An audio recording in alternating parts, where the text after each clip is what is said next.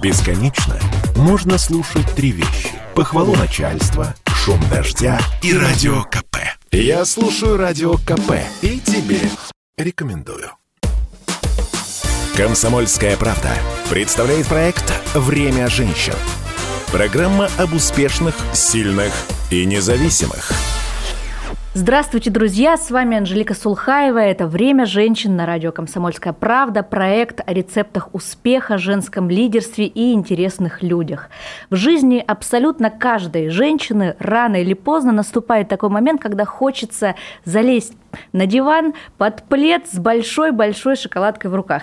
Именно это будет примерно происходить у нас сегодня в эфире, но не потому, что грустная или плохая погода за окном, а потому, что у нас в гостях сегодня настоящий гуру шоколада и сладостей, генеральный директор кондитерской фабрики «Победа» Ольга Муравьева. Говорить будем о мечте, счастье и шоколаде. Ольга, здравствуйте. Здравствуйте. Ольга, вы замечали, что как только мы говорим о шоколаде, о сладостях, настроение настроение само собой сразу приподнимается, как будто бы уровень серотонина подскакивает буквально от одной мысли. Вы сами всегда в хорошем настроении? Да, вы знаете, это мое кредо, быть всегда э, в хорошем настроении, э, радоваться жизни, радоваться тому, что происходит вокруг. Э, это очень приятно, потому что э, сам продукт, который мы делаем, он служит для того, чтобы всем вокруг было хорошо. И, знаете, это как концепция бренда, да, э, нести добро, нести радость, счастье. Прекрасно. А вот в фильмах, особенно зарубежных, э, герои чаще всего едят сладкое, когда что-то в жизни не так, какая-то проблема, и вот, значит, человек залезает на тот же самый пресловутый диван, значит, с коробкой мороженого или шоколадом и начинает его э, уплетать. Вот по вашей практике все-таки, во-первых, шоколад это такой достаточно недешевый продукт, а означает, что, ну, в принципе, в жизни все не так уж и плохо, если человек его употребляет достаточно часто. Все-таки мы чаще едим шоколад, когда мы э, грустим или когда радуемся? Э, я считаю, что шоколад, как хорошее вино, можно есть всегда. И в хорошей компании с подругой, с чайком, э, чтобы обсудить все проблемы и найти решение. И когда тебе грустно, э, можно съесть кусочек шоколада, поднимется настроение, появится энергия, и ты преодолеешь все свои проблемы. Поэтому э, шоколад – это тот продукт, который должен быть с нами всегда. А если говорить о том, что он дорогой, знаете, когда начинаются кризисы, люди от шоколада не отказываются. Просто они заменяют заменяют более дорогие покупки покупкой шоколада. Кто-то раньше покупал дорогой телефон, а сейчас он может купить себе вкусную шоколадку и получить такое же удовольствие. Интересная концепция. Как вы думаете, вообще, в принципе, счастье может быть связано с количеством потребления шоколада? Вот, допустим, ООН каждый год публикует глобальный отчет о счастье, это рейтинг стран по индексу счастья вот в каждой стране. А в этом рейтинге, конечно же, учитывается огромное количество факторов от э, ВВП и продолжительности жизни, но также также и опросы о том, насколько счастливыми себя чувствуют граждане той или иной страны. Вот Россия, к сожалению, не на первых местах, рейтинг падает. А может ли это быть потому, что мы мало шоколада употребляем или нет? Как на ваш взгляд? Вообще, шоколад дарит счастье или нет? А, расскажу о том, что у нас на фабрике, а, когда приходят гости или экскурсии, они видят, что все сотрудники улыбаются. Абсолютно все, неважно, какой работой они занимаются, потому что они вдыхают вот этот запах шоколада, они кушают шоколад. У нас разрешено на производстве всем сотрудникам без ограничения кушать шоколад. Э, и поэтому люди, э, потребляя шоколад, э, у них, естественно, вырабатывается гормон радости, удовольствия, серотонин, и им становится хорошо, они не чувствуют усталости. Это такой очень универсальный продукт. Вы уже э, упомянули, что люди в кризис не отказываются от шоколада, и действительно есть статистика, что в 2020 году, в сложном пандемийном году, в первые недели самоизоляции, когда люди сели дома, и была тревожная обстановка, и было вообще непонятно, как, э, как себя дальше вести и чего ожидать, э, продажи конфет в России выросли почти на 400%, а шоколада почти на 250%. То есть настали сложные времена, и люди начали есть конфеты. А что происходит со спросом на шоколад сейчас? Когда, ну, вроде как чуть-чуть поспокойнее стало? Ну, э, я начну вот как раз э, с пандемии. Когда началась пандемия, э, и люди начали болеть, мы были как на фронте, потому что мы знали, что мы не можем отпустить людей с фабрики домой. Мы работали, мы делали все возможное, чтобы защитить людей от э, болезни. И э, нам было очень важно помочь э, врачам, которые находились на переднем крае.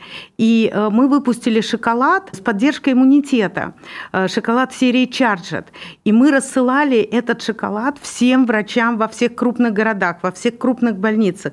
Бесплатно, потому что нам казалось, что мы должны помочь, мы должны принять участие вот в этой борьбе с вирусом.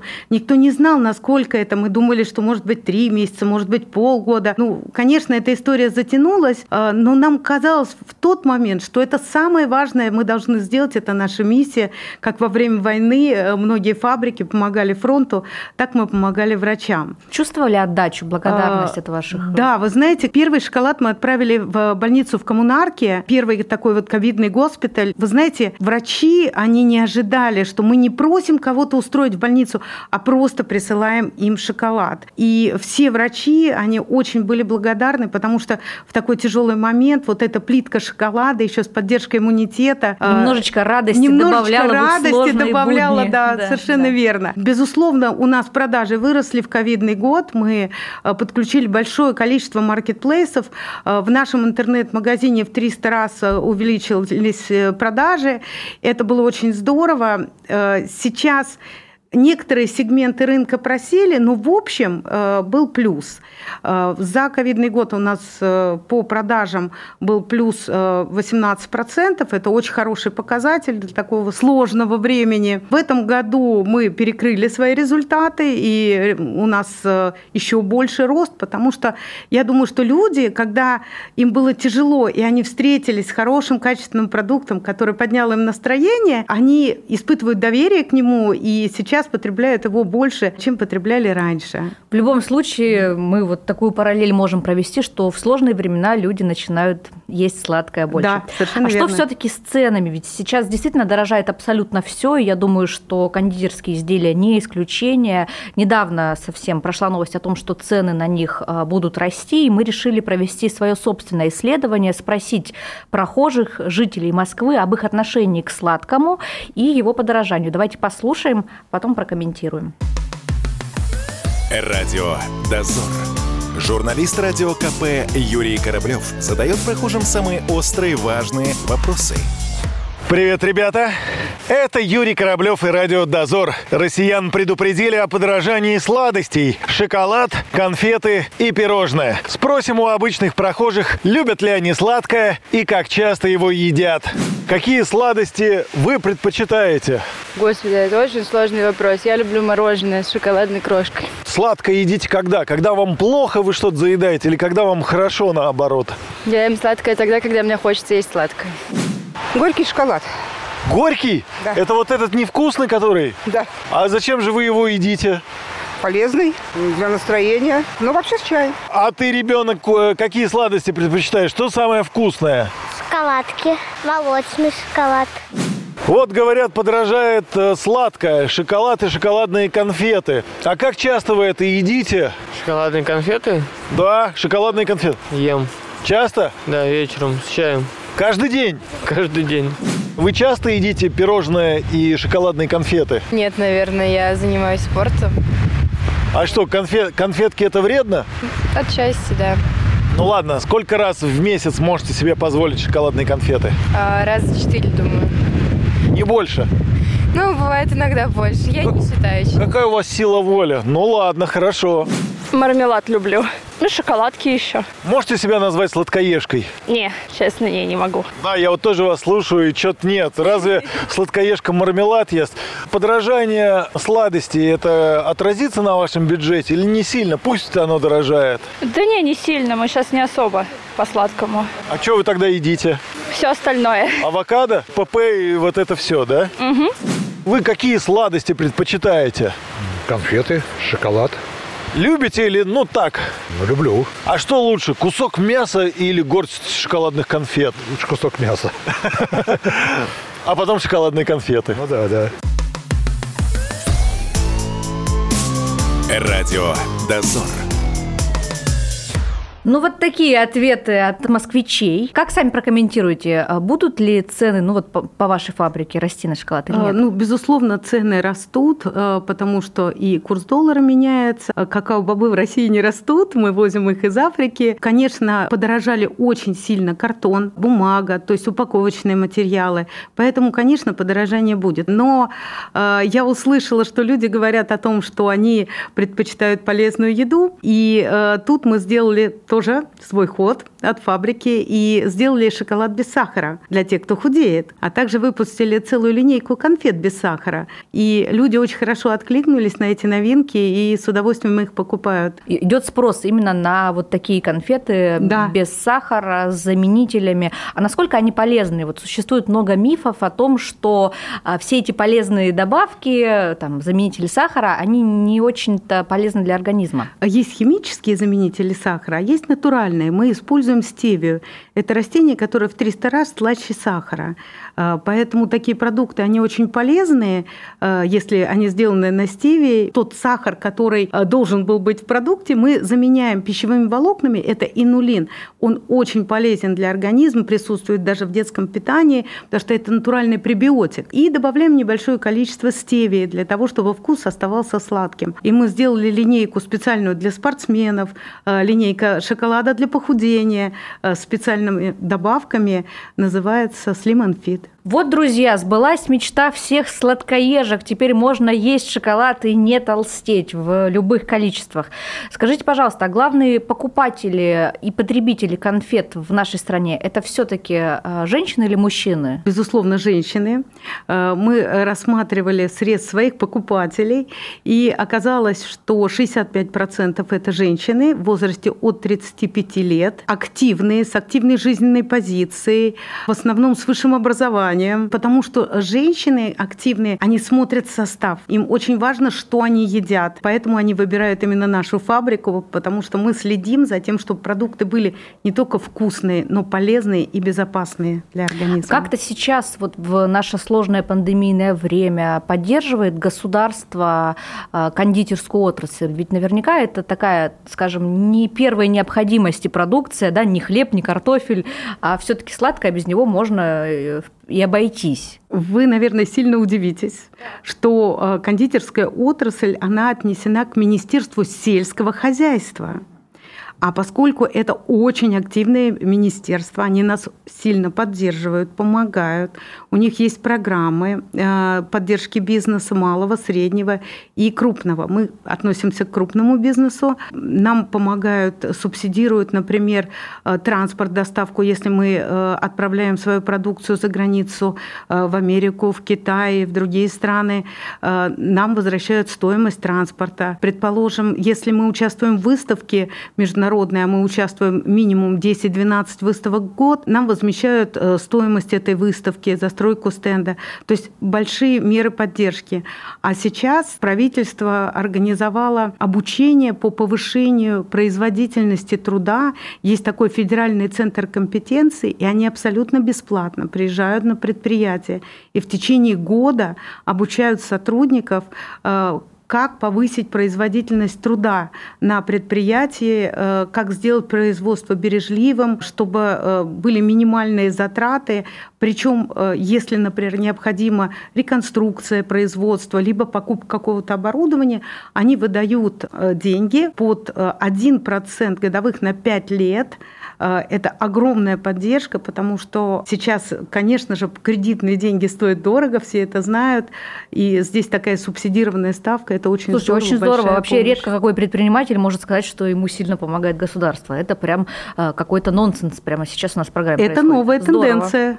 Здорово, будем э, рассчитывать, что и на другие отрасли она также как можно скорее распространится. А готовясь к нашему эфиру, я, конечно же, читала вашу биографию и удивлялась, насколько вы на самом деле редкая и не побоюсь этого слова, уникальная даже в чем-то женщина. Почему? Не только как личность, а еще и чисто статистически. Во-первых, вы а, мама пятерых детей. А, Таких э, семей в нашей стране всего около 100 тысяч. Да ладно. Да, среди ваших э, детей есть тройняшки. Это еще большая редкость. Об этом еще обязательно поговорим. Вы в браке со своим мужем Виталием более 30 лет. Таких семей у нас тоже очень мало. А еще, что еще более редкое, чем даже тройняшки в семье, вы генеральный директор крупного бизнеса, крупной кондитерской фабрики «Победа». И это как раз-таки случается с нашими женщинами гораздо реже, чем все вышеперечисленное. Потому что вот буквально несколько дней назад э, были опубликованы данные исследования международной консалтинговой компании Deloitte, по которой, э, собственно, статистика такова, что женщины в советах директоров, даже не генеральные директора, да, они э, становятся всего лишь в 5% случаев в нашей стране. Как вы думаете, почему так мало? Вообще задумывались об этом? Знаете, у меня на этот счет есть своя теория, э, я думаю, что это не потому, что их туда не пускают, а потому что многие женщины не хотят становиться генеральными директорами, потому что э, у них меньше времени остается на себя, на свою семью, и даже в школе, если опросить девочек, сколько девочек из класса хотят стать домохозяйками и растить дома детей? 50%. Да? Да. А сколько мальчиков хотят стать домохозяином и растить дома детей? Ни одного. Э, поэтому мальчики вырастают, становятся генеральными директорами, а девочки становятся многие домохозяйками, либо э, занимаются какими-то ну, небольшими э, бизнесами, либо работают Но вы пошли по пути совмещения того и другого, реализовали себя как в семейной жизни, так и в профессиональной. Как удается успевать и вообще быть настолько продуктивной? Есть какой-то рецепт? Да, безусловно, рецепт есть. Э, я стараюсь планировать свое время максимально, и на всех тренингах говорят, что нужно распланировать 60%, а 40% оставить на непредвиденное. Я планирую 100%, а все непредвиденное за счет сна. Так, а когда же вы спите? При этом прекрасно выглядите. Как это удается? Ну, знаете как, оказалось, что человеку можно спать меньше 8 часов и при этом чувствовать себя очень хорошо. Важно знать свои фазы сна и вовремя засыпать. А, то есть качество Да, сна качество повышать. сна, Понятно, совершенно верно. Понятно. Вот у вас семейный бизнес. Вы открыли свое кондитерское производство вместе с мужем еще в 99 году. Как получилось так? И вообще, как вы решили, что должность генерального директора именно ваша, а не мужа? Ну, мы очень многое делаем вместе, и а, для нас было очень важно, кому что нравится делать. Мне очень нравится создавать новые вкусы, строить заводы, покупать оборудование. Это, знаете, даже больше, чем покупать сумочки и сапоги. Поэтому женщины меня поймут.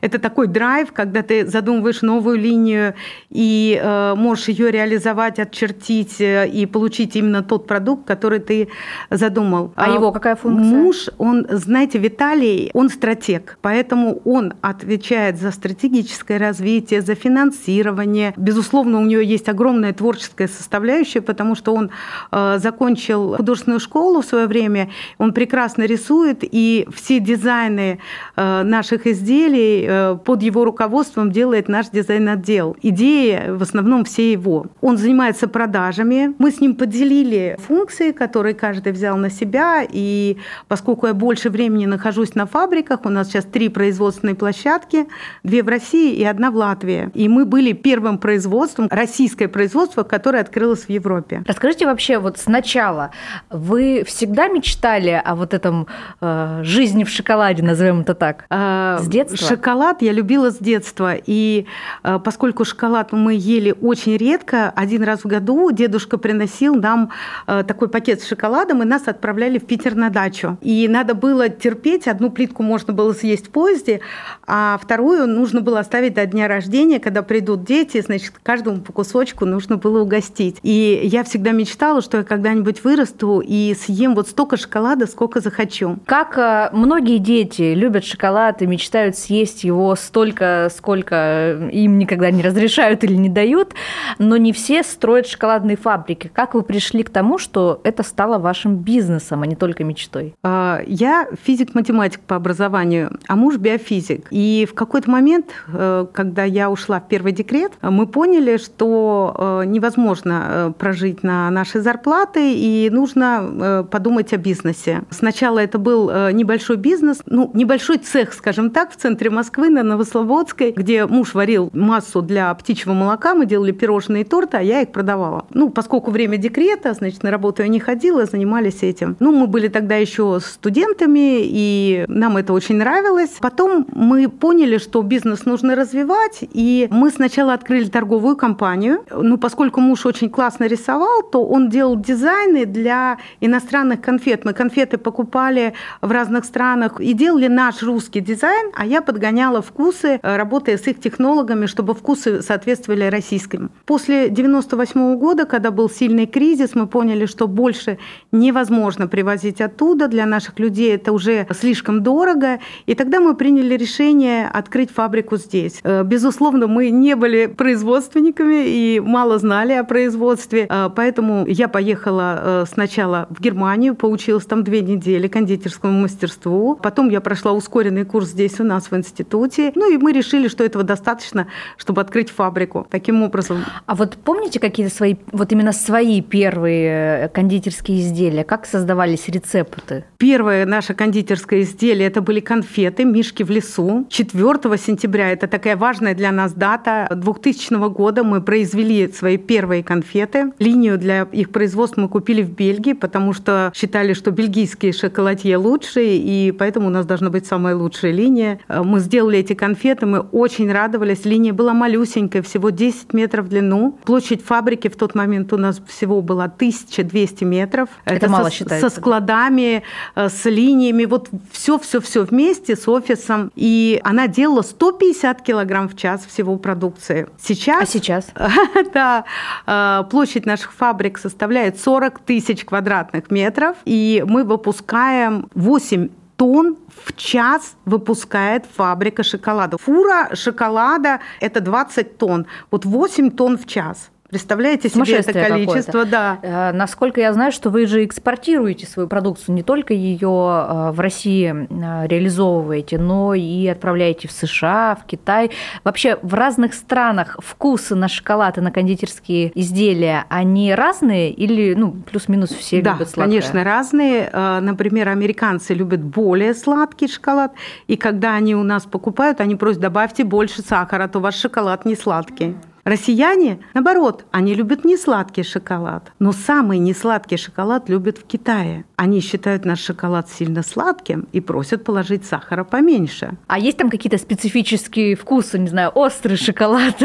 Вы знаете, да, в каждой стране есть свои вкусы. Например, в Польше любят шоколад с клубникой и очень любят клубничные вкусы. В Европе любят такой мятный вкус. В Италии любят э, с сыром маскарпоне шоколад. И мы делаем такие трюфели и шоколад с сыром маскарпоне. То есть в каждой стране есть свои традиции, и мы стараемся производить для них продукт, который традиционен не только в России, но и в той Очень стране, интересно. в которую мы поставляем. В 2016 году вы открыли свою первую фабрику в Латвии. Вот скажите, пожалуйста, как у нее сейчас дела, потому что с тех пор очень много всего поменялось в мире, ну и вообще в целом. Ну, а, знаете, в Европе очень хорошо относятся к бизнесу, и невзирая на политику, красивую российскому бизнесу относятся хорошо. Нам очень помогало руководство порта. Мы находимся в портовом городе Венспилс э, в Латвии, э, буквально в километре от моря. И это, вы знаете, поменяло вкус нашего продукта, потому что мы купили такое же оборудование, как в России, завезли такое же сырье, а вкус такой же не получили. И мы долго не могли понять, почему оказалось, что э, в воздухе такое количество соли и йода, что вкус шоколада меняется. И теперь наши фабрики спорят, какой же шоколад вкуснее, латышский или русский. Очень интересно. Я даже не могла задуматься о том, что даже воздух и э, наличие в нем каких-то определенных микроэлементов может менять вкус шоколада. Да. С ума сойти. Я думаю, что вы замечали, что когда берут интервью у мужчин, их обычно вот спрашивают только о карьере, ну, максимум еще о политике. Конечно, когда мы берем интервью у женщины, разговор так или иначе, даже если мы хотим говорить только о делах э, суперуспешной бизнес-вумен или женщины-политика, мы все равно э, приходим к теме семьи. И, конечно же, у меня, тем более с вашим уникальным семейным бэкграундом, есть вопросы а, именно личного характера. Расскажите, пожалуйста, для начала о том, а, как вы познакомились со своим супругом. Я так понимаю, что это такая еще студенческая история. Да, совершенно верно. Нас познакомил мой брат. Э, он вместе с моим мужем э, работал э, во втором медицинском институте. Они были там лаборантами. Вот. И так получилось, что мы встретились около этого второго медицинского института и как-то сразу поняли, что нам нужно быть вместе. Здорово. А как вы поняли, что вам комфортно не только жить вместе, но и работать? Мы начали работать вместе еще до того, как поженились. Мы хотели ходить в бассейн, и для того, чтобы туда пойти, нужно было как-то ну, добыть денег. И мы придумали э, делать э, различные игрушки, мы делали сережки, мы делали какие-то украшения. В то время было очень модно делать э, из гитарной струны и женских колготок бабочек. Вот и бабочек делали, и таким образом заработали все деньги, ходили вместе в бассейн. В общем, творческие идеи всегда двигали вас вперед. Да, совершенно верно. Очень здорово. Вы же сейчас действительно много времени проводите с мужем как дома, так и на работе. Вот совместный бизнес, постоянное общение по профессиональным каким-то задачам не убивает э, романтику в отношениях? Нет, конечно. Э, дело в том, что отношения и любовь – это такие сильные чувства. Мы стараемся э, уделять время и своим отношениям. На день рождения мужа мы всегда уезжаем на 4-5 дней куда-то, каждый раз выбираем новую страну, чтобы побыть вдвоем, чтобы почувствовать вот эту вот нежность, близость и то удовольствие, которое э, мы испытываем друг от друга. Потому что когда рядом дети, это тоже очень хорошо. Я очень люблю совместные поездки с детьми, но все равно вот той романтики отношений рядом с детьми. Ну, другое, конечно. Конечно да. же, нет. А вот скажите, вот пятеро детей – это такое осознанное решение. Вы всегда хотели большую семью, в которой будет много детей? Или, ну, так вот Бог дал? Э, вы знаете, э, я с детства мечтала, что я буду жить э, в домике на опушке леса, что у меня обязательно будет лошадь, на которой я буду ездить на работу, и что обязательно будет много детей и много животных. Что а, из этого сбылось? Вы знаете, все. Прекрасно. Кроме того, что я не езжу на лошади так, на работу. Но лошадь есть? Однозначно, конечно. А, у нас живут две маленькие пони. Это мини-пони шотландские. Они всего 80 сантиметров в высоту, но удовольствие от них необыкновенное. Это как такие огромные собаки, но только пони. Слушайте, как интересно. А скажите, пожалуйста, вот о детях. А, Все-таки действительно большой бизнес, он накладывает э, временные ограничения по времени, которое вы проводите с семьей. И правда ли, что это за история, что ваш э, старший сын Андрей в детстве так редко видел маму и папу, что в какой-то момент заявил в школе, что он сирота? Что это такое? Изменило ли это ваше вообще отношение к э, времени, которое вы проводите с детьми? Да, безусловно. Когда мне позвонила его учительница и спросила, все ли у меня хорошо, хорошо, потому что Андрей сказал, что он сегодня уже сирота. А, я поняла, что фабрика слишком много времени э, моего занимает, и что сын от этого страдает. Нужно больше ему уделять времени. И я ездила каждый день из Москвы на фабрику. Фабрика 100 километров от Москвы, ну еще там по Москве нужно было проехать километров 50, 150 э, километров каждый день туда и обратно, чтобы все-таки видеться с э, ребенком. И для него было очень важно, что для что мама готова этот подвиг совершать. Этот подвиг совершать ради него, да. И э, когда родились тройняшки, и мы задумали строить фабрику в Латвии, старший сын пришел и сказал, говорит, мама, я хочу, чтобы дети тебя видели, поэтому сам поеду в Латвию и сам буду строить фабрику. Ему в тот момент было всего 26 лет. Но решение было такое уже взрослое и осознанное, хотя тяжело было бросить э, ту среду, в которой он вырос, э, друзей, знакомых, девушек, и уехать э, в чужую страну, но он это сделал ради братьев. И, конечно, братья ему очень благодарны, потому что мама уезжала всего там на пару дней в неделю, а так бы я находилась там э, целыми э, месяцами. Вы рады, что он продолжает ваше такое семейное дело? Да, вы знаете, э, когда он, он нашел в этом свое призвание. Маленький, он говорил, что у меня будет ресторанный бизнес, я так люблю вкусно покушать, что только рестораны. А когда э, он окунулся вот э, в бизнес, в эту структуру, то он сейчас э, направление вот европейское он ведет, у него там фабрика в Латвии, все продажи на Европу. Он считает, что это его часть бизнеса.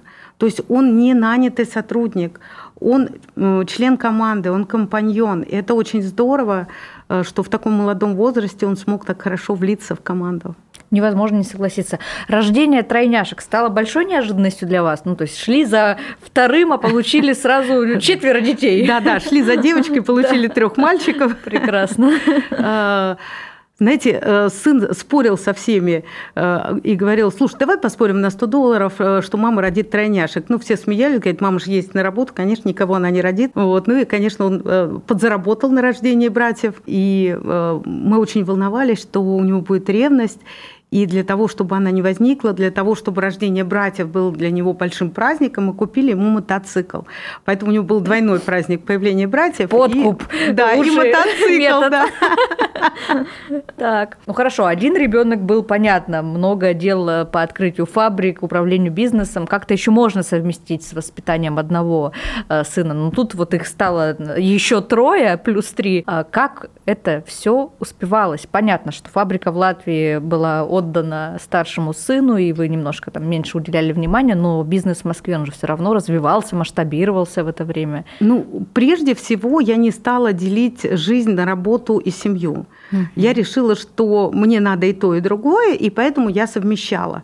Это очень сильно мне помогло. А, второе, мы образовали такую домашнюю команду, поделили обязанности, кто за что отвечает, и э, от этого было легче, потому что, например, там за купание детей отвечала я и старший сын. Мы сразу клали всех троих в ванну, и, значит, он их пока двоих держал, я там третьего мыла, потом он принимал следующего и так далее. То есть все обязанности были э, поделены. За счет этого было легче. А, бабушки помогали, безусловно. Мы на пятый день э, вышли из роддома и на седьмой день поехали на работу. Я загрузила детей в машину и подумала, что на фабрике свежий воздух – это даже лучше, чем в Москве. Поэтому они гуляли во дворе фабрики, я их забирала покормиться в кабинет, и они снова гуляли. Теперь, когда дети приходят на фабрику э, и помогают мне, э, они говорят, мама, у нас такое впечатление, что вся фабрика нас растила, потому что подходят какие-то незнакомые люди, говорят, я тебя качал в колясочке, я тебя кормил и так далее. Поэтому э, для них фабрика стала чем-то таким важным, частью их дома, частью их жизни. И мне было легче, что я не бросаю их дома, что они со мной, что они рядом. И э, благодаря этому э, появились новые продукты, новые конфеты, там конфеты, трюфели для похудения с кислородом, да, и горьким шоколадом. То есть дети, они помогают. Они, они как-то вот именно вовлекаются в ваш сейчас бизнес, помогают какие-то новые вкусы создавать? Да, конечно. Это, знаете, поскольку они с самого раннего детства находились на фабрике, сначала они там клеили стикеры на блоки, потом они там складывали конфетки, а когда выходные, там они очень часто любят работать в лаборатории, и у них, знаете, такое творчество идет. И как-то раз оставила их в лаборатории, потому что у меня было очень серьезное совещание. И когда я пришла, я увидела, что они все белые, в крахмале. Думаю, боже, что такое, дети, что вы тут делали? Мама говорит, мы делали все и сразу. И так появилась новая серия конфет э, из мармелада, все и сразу, э, с разными вкусами, потому что такое название все и сразу. И э, дети, они же очень творческие. Есть такой, такой способ отливки в крахмал, когда лоток заполняется крахмалом, и дальше э, выштамповывается э, формочка, то есть такая луночка в крахмале, и туда заливается уже мармеладная масса. Так образуется форма мармелада. И дети, значит, оставили пальцы в этот крахмал, язык, уши, нос, глаз. В общем, все части тела, которые подходили, они туда, значит, и заливали это смесью ароматизированной. И когда я увидела, мне показалось, что это очень круто. И благодаря им э, появилась серия «Злые языки». Это такие мармеладные языки, посыпанные сахаром и кислотой. Они такие очень едкие. И они появились тоже благодаря детям. Прекрасная творческая энергия царит у вас на фабрике, я думаю. Я хочу на экскурсию. Приглашаю. Скажите, вот у вас же есть еще младшая дочка, Алена, единственная девочка среди стольких братьев. Какая у нее позиция в семье? Она, наверное, всеобщая принцесса, все ее оберегают, холят, лелеют, или как? Или вы ее тоже э, а, ну, растите целеустремленной? Алена тоже, когда родилась, э, хотя это самый поздний ребенок, самый последний, э, также она была со мной на фабрике, жила в кабинете и во дворе фабрики, в зависимости от погодных условий. Также клеила стикеры, также помогала укладывать конфеты, работала в лаборатории. Конечно, братья ее защищают, не дай бог в школе кто-то к ней подойдет и что-то не так скажет, они всегда придут и разберутся. Конечно, она всеобщая любимица, мы все ее обожаем, э, но она очень целеустремленный человек, и в 6 лет она приняла решение, что она будет заниматься гимнастикой. Сама приняла такое решение, попросила отдать ее в секцию художественной гимнастики. Вот уже 5 э, лет Она непрерывно занимается гимнастикой, ходит на соревнования, занимает там призовые места. Для нее это очень важно, потому что в большой семье очень сложно самореализоваться, потому что она видит, что тот уже играет на гитаре, этот прекрасно поет, этот пишет какие-то сценарии. Поэтому она очень хорошо рисует, занимается художественной гимнастикой, ходила в модельную школу.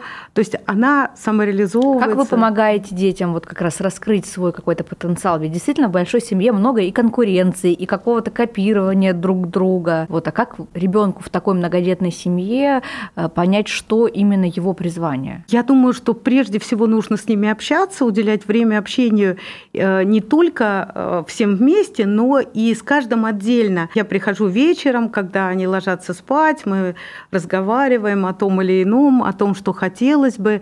Э, вместе ходим в музей, вместе ходим в кино, э, катаемся на лыжах, на коньках. И в это время рождаются какие-то идеи, мысли, э, чем бы заняться еще, чтобы еще попробовать. Но обычно я не сразу соглашаюсь. Я жду три месяца. Если желание не пропадет, а оно укрепится, значит, идем и занимаемся. Хороший метод. Вот слушайте, мы поговорили с вами о бизнесе, о взаимоотношениях с супругом, о ваших детях, о вашем плотном графике и умении совмещать все эти ипостаси. А вот есть ли в вашем плотном графике э, такое важное личное время конкретно для Оли? Ольги Муравьевой, женщины, личности, ценной самой по себе, а, которая вы уделяете именно вот своим личным каким-то планам, мечтам, удовольствиям? А, у меня есть э, хобби, это животные. У меня дома есть небольшой зоопарк в котором живут разные животные. И для меня это очень важное время, которое я уделяю себе и животным, потому что это очень расслабляет, разгружает, дает э, какие-то дополнительные возможности по энергии, э, потому что животные, они очень искренние. Э, люди бывают фальшивыми иногда, а животные никогда. Поэтому это вот такое место отдыха. Для души. Для, для души, себя. да, совершенно верно. Мне кажется, это важно, конечно, для каждого человека иметь такое Э, внутреннее пространство. Да? Скажите, пожалуйста, вы счастливый человек? Да, конечно, очень. А что, что такое вот счастье для Ольги Муравьевой? В какой момент жизни, когда вы, может быть, что-то конкретное делаете, вы ощущаете себя максимально счастливой? Счастье – это совместный отдых с семьей, с мужем и детьми. Счастье это когда закончились проверки на фабрике. Счастье – это когда все здоровы, и дети, и бабушки, и все члены семьи. Счастье, когда я создаю новые продукты, это безумное счастье. Счастье – это семья, счастье – это работа, счастье – это творчество. Это очень многогранно. Знаете, счастье – это как бриллиант. Чем больше у него граней, тем больше счастья. Здорово. На этой прекрасной ноте в завершении нашего разговора финальная рубрика «Пять советов от гостя». Ольга, от вас, как от человека, который э, превратил свою детскую мечту в реальность, успел построить целую шоколадную империю и реализовал все свои желания, хочется услышать вот таких вот пять практических э, лайфхаков, рекомендаций для наших слушателей, как идти за своей мечтой и совмещать большой бизнес, большую семью и при этом оставаться счастливой. Пять советов. А, ну, первое. Мечтайте. Идите за своей мечтой. Не бойтесь. Оно обязательно получится. А, второе. Обязательно создавайте команду, с которой вы пойдете к своей мечте. Никогда не делите работу и семью. Занимайтесь всем сразу обязательно планируйте свое время на 100%. Тогда успеете на 110, а может быть даже на 120. Будьте добрыми и жизнерадостными. Тогда все вокруг будет прекрасным и солнечным. Спасибо огромное за этот э, по-настоящему вдохновляющий эфир. Это было «Время женщин» на радио «Комсомольская правда». Слушайте нас по воскресеньям в 12.00. «Время женщин» на радио «Комсомольская правда».